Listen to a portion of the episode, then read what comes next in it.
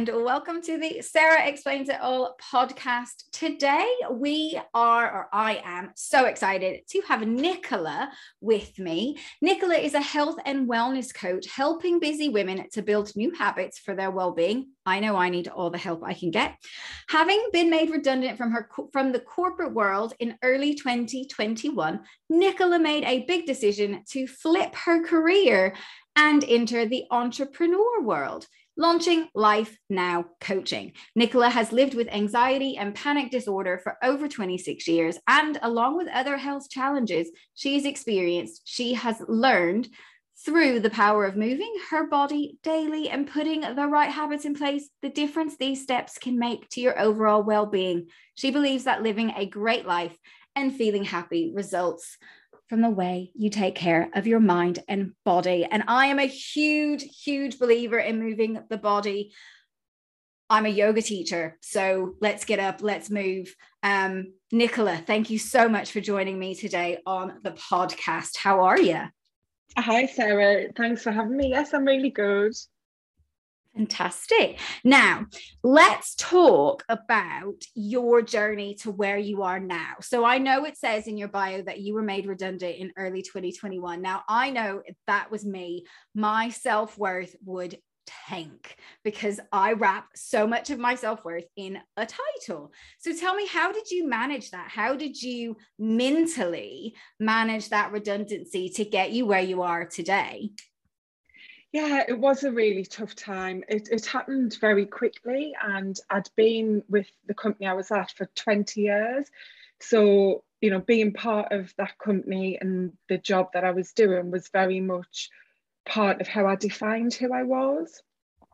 And I was really happy in the job that I did. Um, I had no plans to leave, to move on.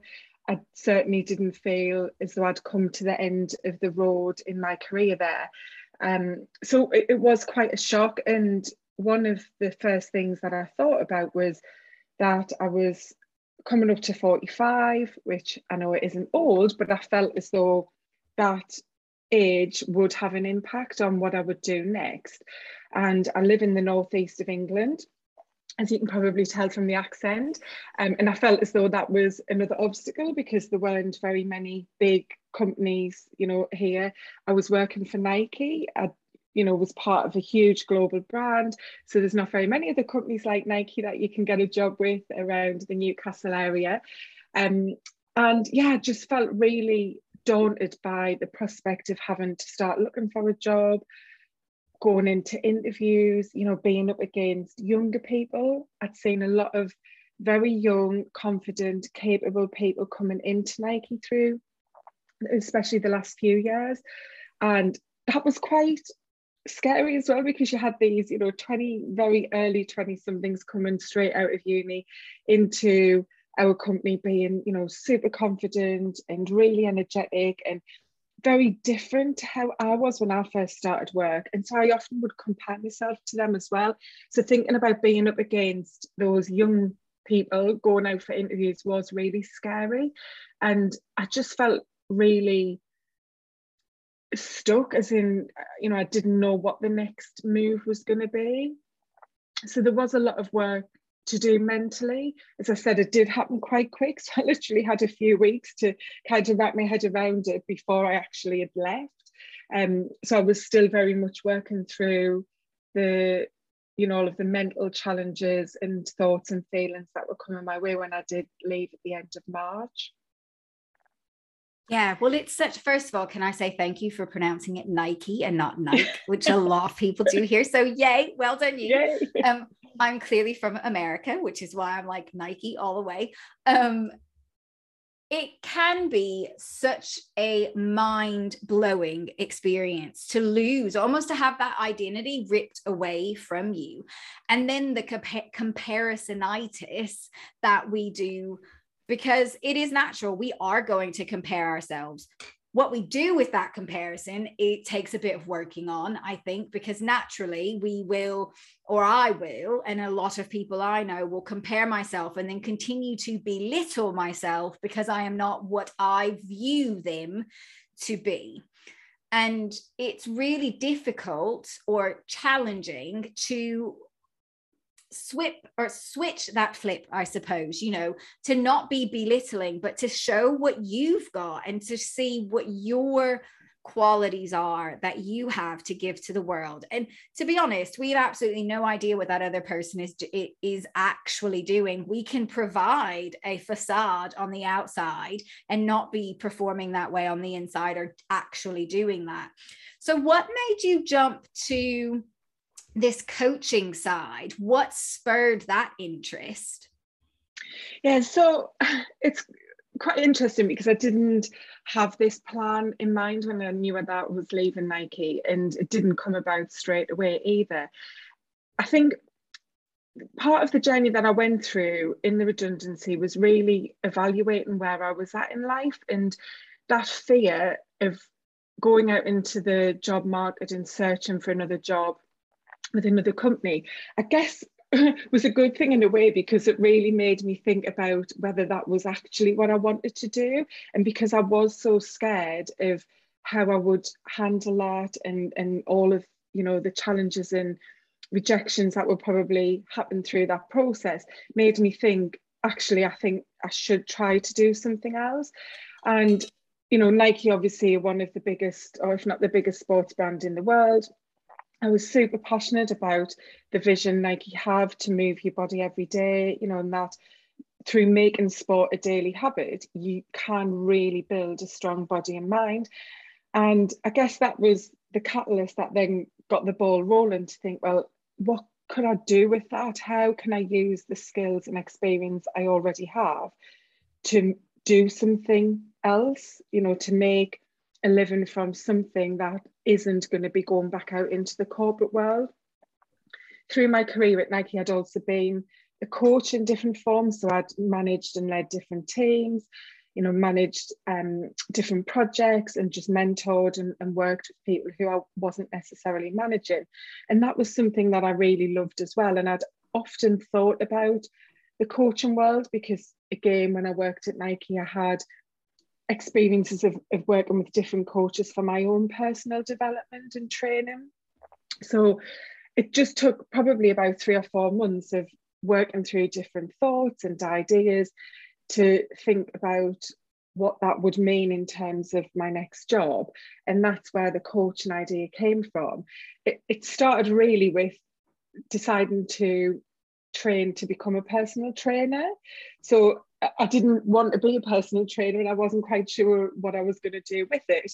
But because I had that opportunity after being made redundant to invest a little bit in my own, you know, learning and development, and because of how much I, I feel, you know, about the, the impact moving your body has on your life, I thought, you know, this is a chance for me to take that the next step and learn more about exercise and movement and nutrition and how you can really you know maximize that to have a strong life so i decided to start training as a pt and then like i say everything else just kind of came together to evolve into this concept of becoming a health and wellness coach Fantastic. And how have you found that ethos of moving your body every day? How have you found that to help with your mental health and your anxiety and panic disorder that you've had? I mean, it, it's just incredible, really. You know, moving your body has so much impact on your mental and physical health. It really is very powerful in lifting your mood, you know, your thoughts, your happiness. I, I don't find exercising easy. I find going to do exercise easy because I've built a very solid habit in making a part of my lifestyle. But the exercise itself is never easy and it shouldn't really be easy. You know, if you're doing a hard exercise, obviously walking's a bit different or, you know, maybe a nice cycle. But the power of pushing through an exercise, you know, workout is really incredible for your mind, you know, having to constantly keep saying i can you know do this whether it's a star jump or high knee runs or lifting some weights. You know being having to push your mind through that move and do two more reps or do one one more set or whatever it might be is is really amazing for you know boosting everything your confidence your belief in yourself and forgetting about anything else that might be going on because all you're thinking about in that moment is getting through that workout. You know you might be saying i can't do it i can't do it but you actually are doing it and you keep pushing yourself so that at the end you go wow you know i did do that. And you've had 20 minutes 30 minutes whatever it might be of just thinking only about what it is you're doing in that workout. So for me it has been incredibly powerful. Um you know it doesn't necessarily take that anxiety away but it is starting to tap into some of the root causes of it which can be things like you know lack of self-belief and self-worth and stress uh, is obviously a huge thing that exercise can really help to manage and, and balance out. So yeah, definitely for me, it's made a huge difference in how I live my life. And I started my exercise journey probably about 20 years ago when I did first start at Nike. I hated exercise. I actually laughed when I got the job at Nike because I was the furthest from what I thought was a fit to that kind of company you know, at school I was absolutely rubbish at piggy and sports. I dabbled in netball and rounders and athletics, but I was never very good. And I honestly can say I didn't enjoy it. I just did it because I wanted to be part of something. So I really did dislike exercise and it took a long time of trying different things and doing it just because it was there and you know available through what I was doing at Nike and and how people were starting to go to the gym and things. But it, it probably really took off for me in the last 10 years where I really started to value and see the part that exercise was playing in my lifestyle and you know how I was able to bring more I guess more calm more belief more control over the way that I was living Mm, I was the official scorekeeper in high school because I was rubbish at sports. When I met my husband, I was like, I'm allergic to sweating. Like, don't even. And again, for me, like, I have always i think i've always aspired to be someone who worked out and who was a runner and i you know i was running before i got pregnant and then stopped because that was just running was never my thing anyway and it was the pandemic and the lack of control i think that really opened up my mind to doing other forms of exercise i loved barre a friend of mine had a um, I think it was Beachbody. And she was like, Look, I never use it. Here's my login. I paid her for the subscription um, and I discovered barre and it was amazing. And then last year in January, I discovered weightlifting and I go to the gym four times a week minimum now to do that. And it's the, I feel so accomplished when I'm done. You know, I get in, I'm doing it like you said. My mind is only focused on what I'm doing, the weights I'm lifting, the exercising exercises I'm performing. Um, and then the amount the feeling of accomplishment, especially on those mornings when I'm getting there for 6 a.m. and I really don't want to be there for 6 a.m. And I do my 30 minute, 45 minutes, and I come out of there and I'm like, do you know what? Wow. And it has been beneficial and instrumental, particularly during this pandemic that we've been going through for the past, what, two and a half years now, maybe it has been instrumental in helping my mental health and keeping my anxiety. Whilst I still had anxiety attacks and I still had challenges with my mental health, I think if I hadn't been doing the exercise and performing something physical every day, it would have been such a more difficult situation, dire even, you know. And I think encouraging people of any age. Like I'll be 40 in June. So it's not like I got into exercise at 20 or 15 or whatever it is.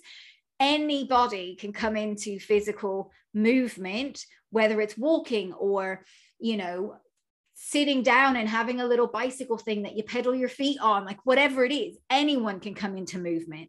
My grandmother's nearly 80 and she's now starting to walk like a mile or two miles a day, you know, and anyone at any age can come into it and just experience that what's the word i'm looking for? Like the euphoria of actually doing it because there's so much we can't do in the pandemic now and just in life in general that when you can accomplish something that is good for your body good for your mental health good for your physical health all of that stuff it just makes it so much better i think.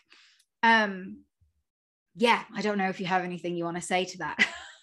Yeah i mean your your story's so similar to so many others in that you know you haven't got a history of being sporty from school all of the way through and that's something that can put a lot of women especially off exercise because they think they don't know what to do they can't do it they're not capable of doing it they're going to look stupid in front of other people in the gym and honestly exercise uh, i mean I, I tend not to use the term exercise.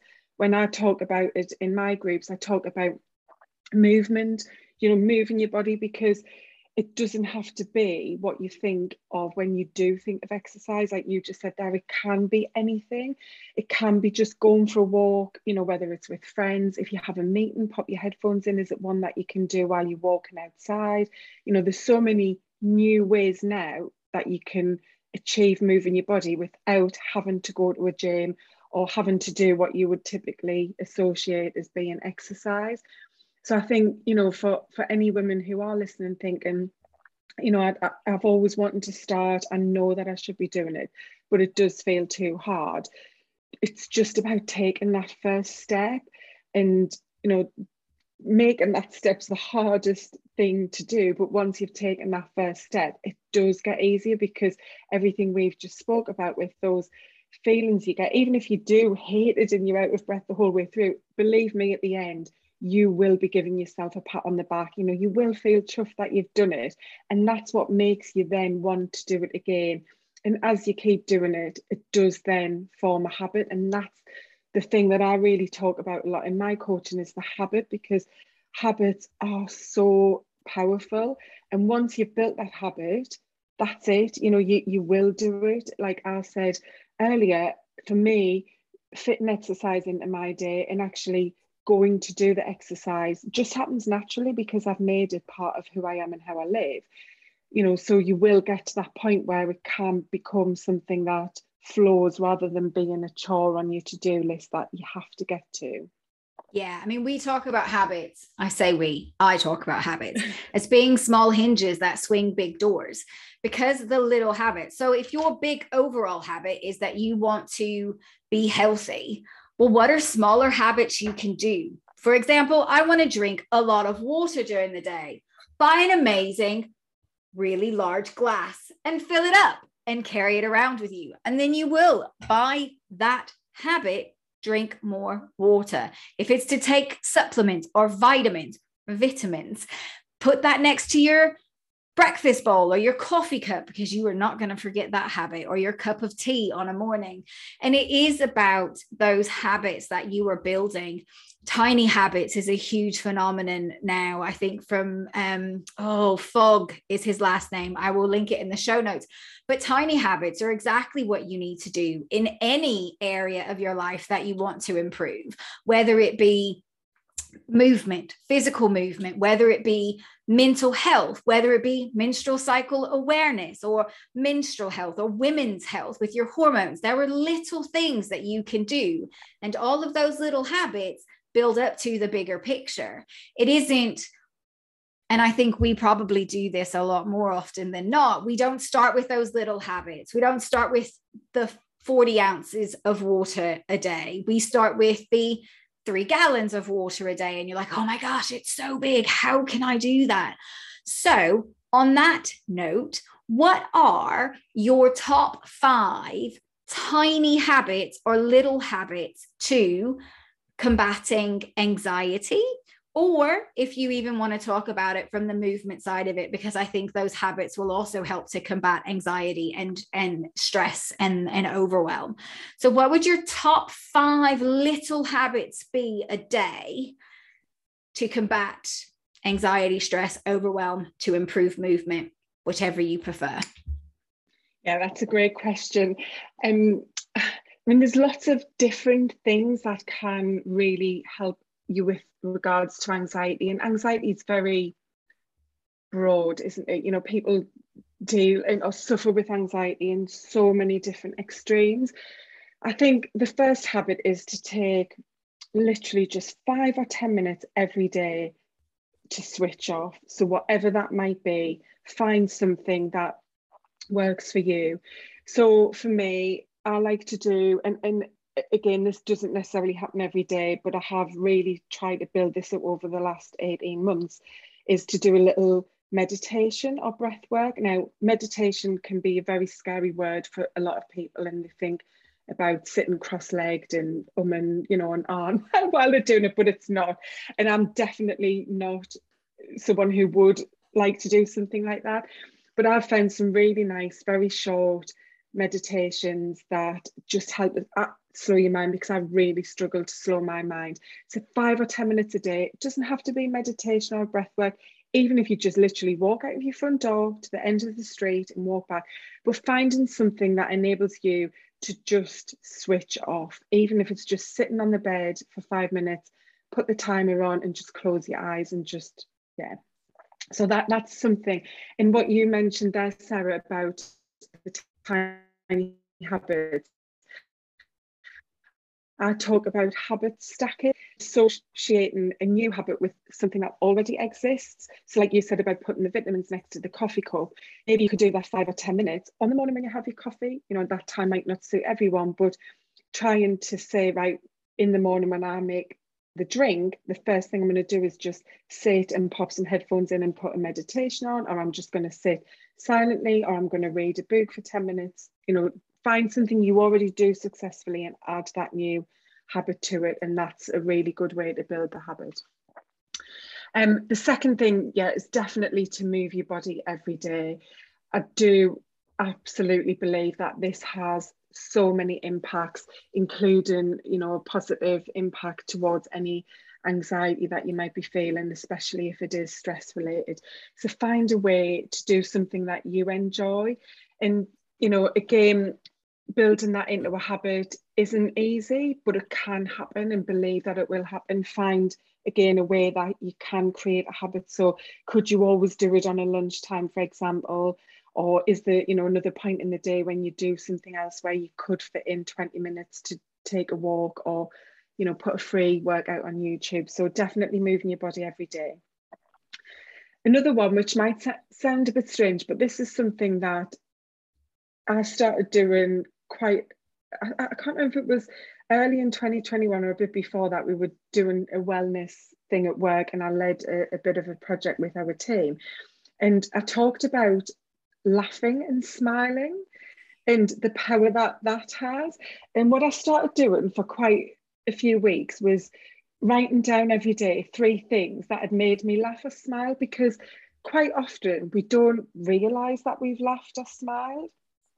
And when you start reflecting on where you have done that that can have again like an enormous kind of second benefit because you you already probably felt some nice things when you did it but you weren't conscious that you were doing it so when you come back and reflect and think oh that was really funny when i saw that today perhaps you were driving the car and you know you saw some kids playing outside and it just brought a smile to your face if you reflect on that later in the day you'll smile again and that does have a really positive impact onto your brain and the way that you think and feel at that point in time.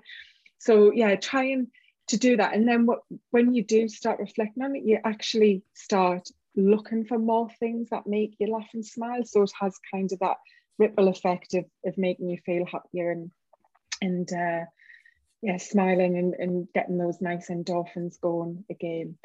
So that's three. Um, the fourth one is to connect with people socially as well, because it, that does have a huge benefit on how you feel. And, you know, talking to people, it doesn't have to be about, you know, any negative things that you might have going on or the anxiety you're feeling, but just having a conversation with someone obviously the pandemic has changed things for a lot of people still with you know where we're at with regards to social interaction especially for those people who have gone to pretty much full-time homework and so just trying to connect you know even if it's just sending a voice message because you you haven't got time to have that direct conversation.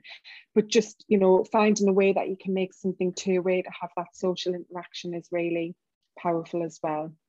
And then um, the final one is definitely to look at your bedtime routine for good sleep is you know there's so many different habits you can create to enable you to have enough quality sleep.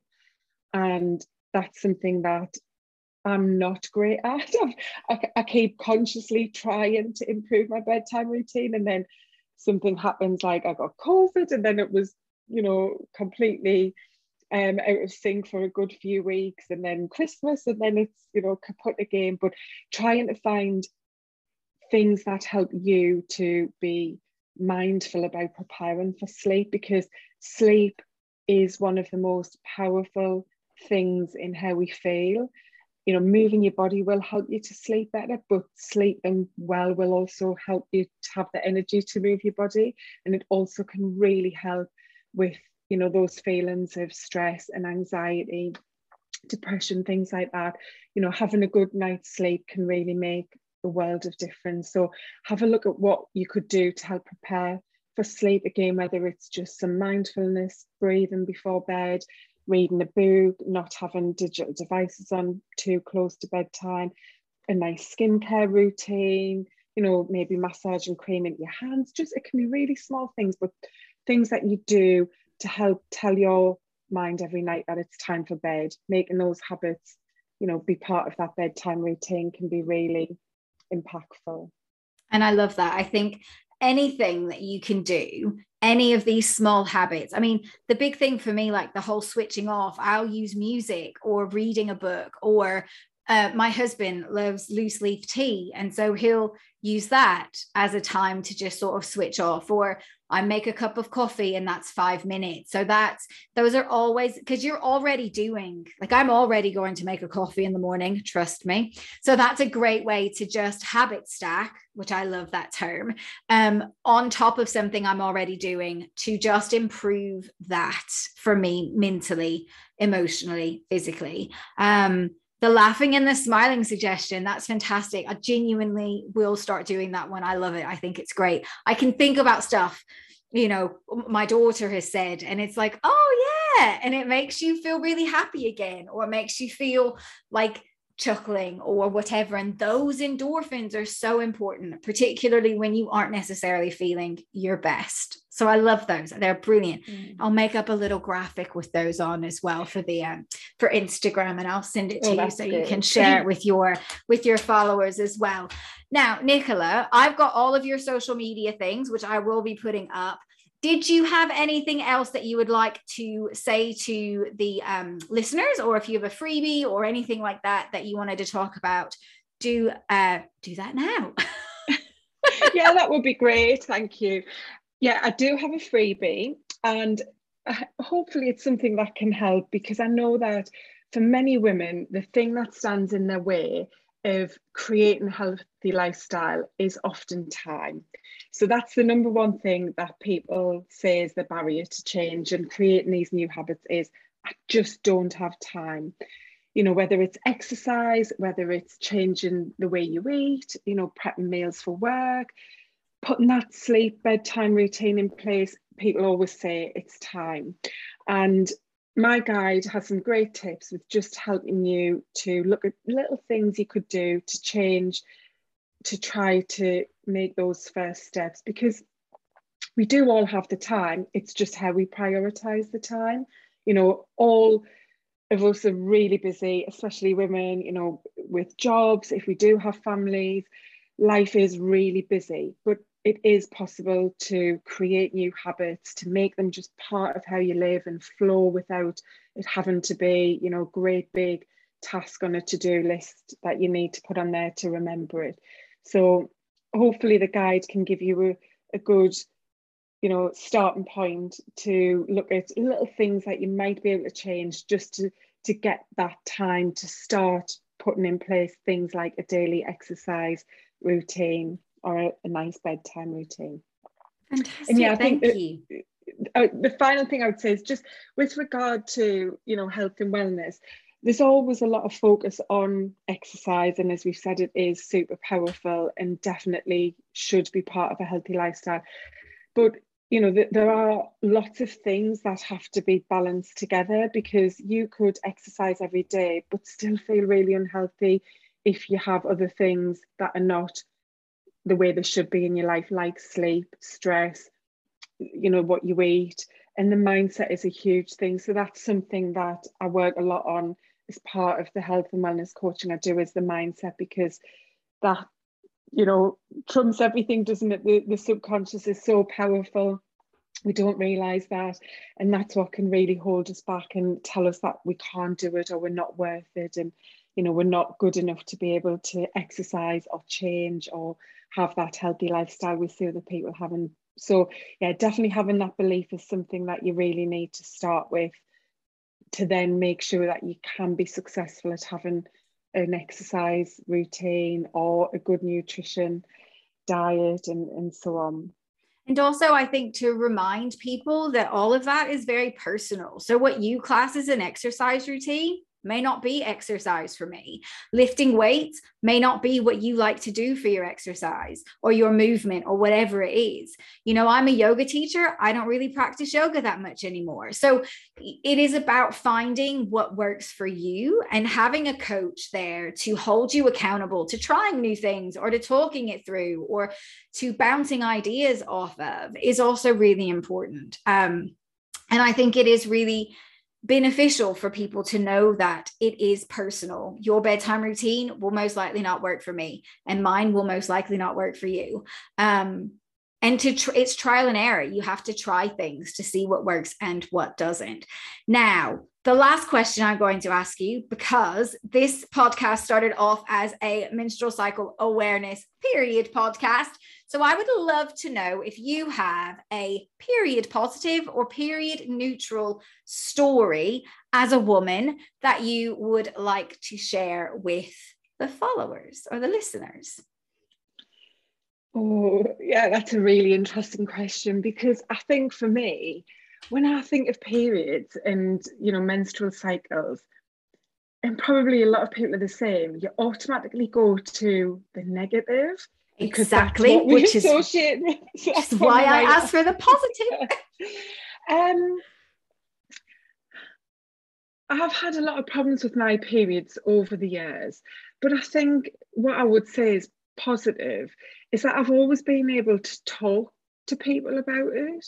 You know it's not something that I would feel comfortable posting on my social media, even though I'm doing health coaching, which is interesting and I should probably think about. But I, I do feel comfortable having conversations. Like I've always spoke to my parents about it. You know, my husband I'd speak to about it.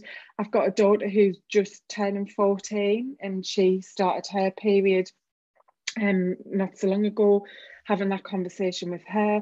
So I think for me, being quite open about it with friends, with family, has probably been a positive thing to help you know me accept what I was experiencing through the years and with my monthly cycle. And also, just again, as we talked about before we started recording this podcast, is just that conversation so that other people, like your conversation and what you live, having that with your aunt or a friend may open up their eyes to realize that they aren't alone. Or maybe they've had a conversation with someone and they could go, Oh, Nicola, you really should have a conversation with Fiona because Fiona's going through a very similar time with her cycle. And then you can almost buoy each other up, isn't the right term, but you can support each other in knowing even if you never have a conversation, you are supported in knowing that someone else is going through something similar. And I think as women, we are taught to think the negatives about many things in our lives, not just our menstrual cycles. We're always taught that it's a burden or our cross to bear, or we must think of the negatives, or it's only one week out of the month, we can do it when actually it is so much more.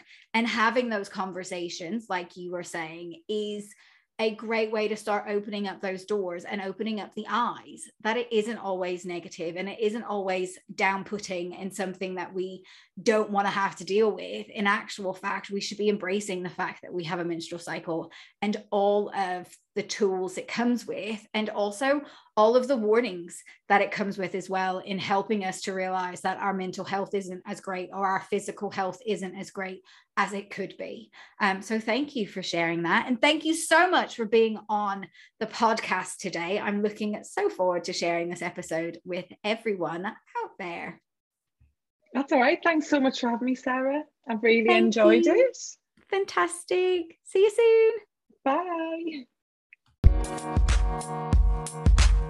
Thank you.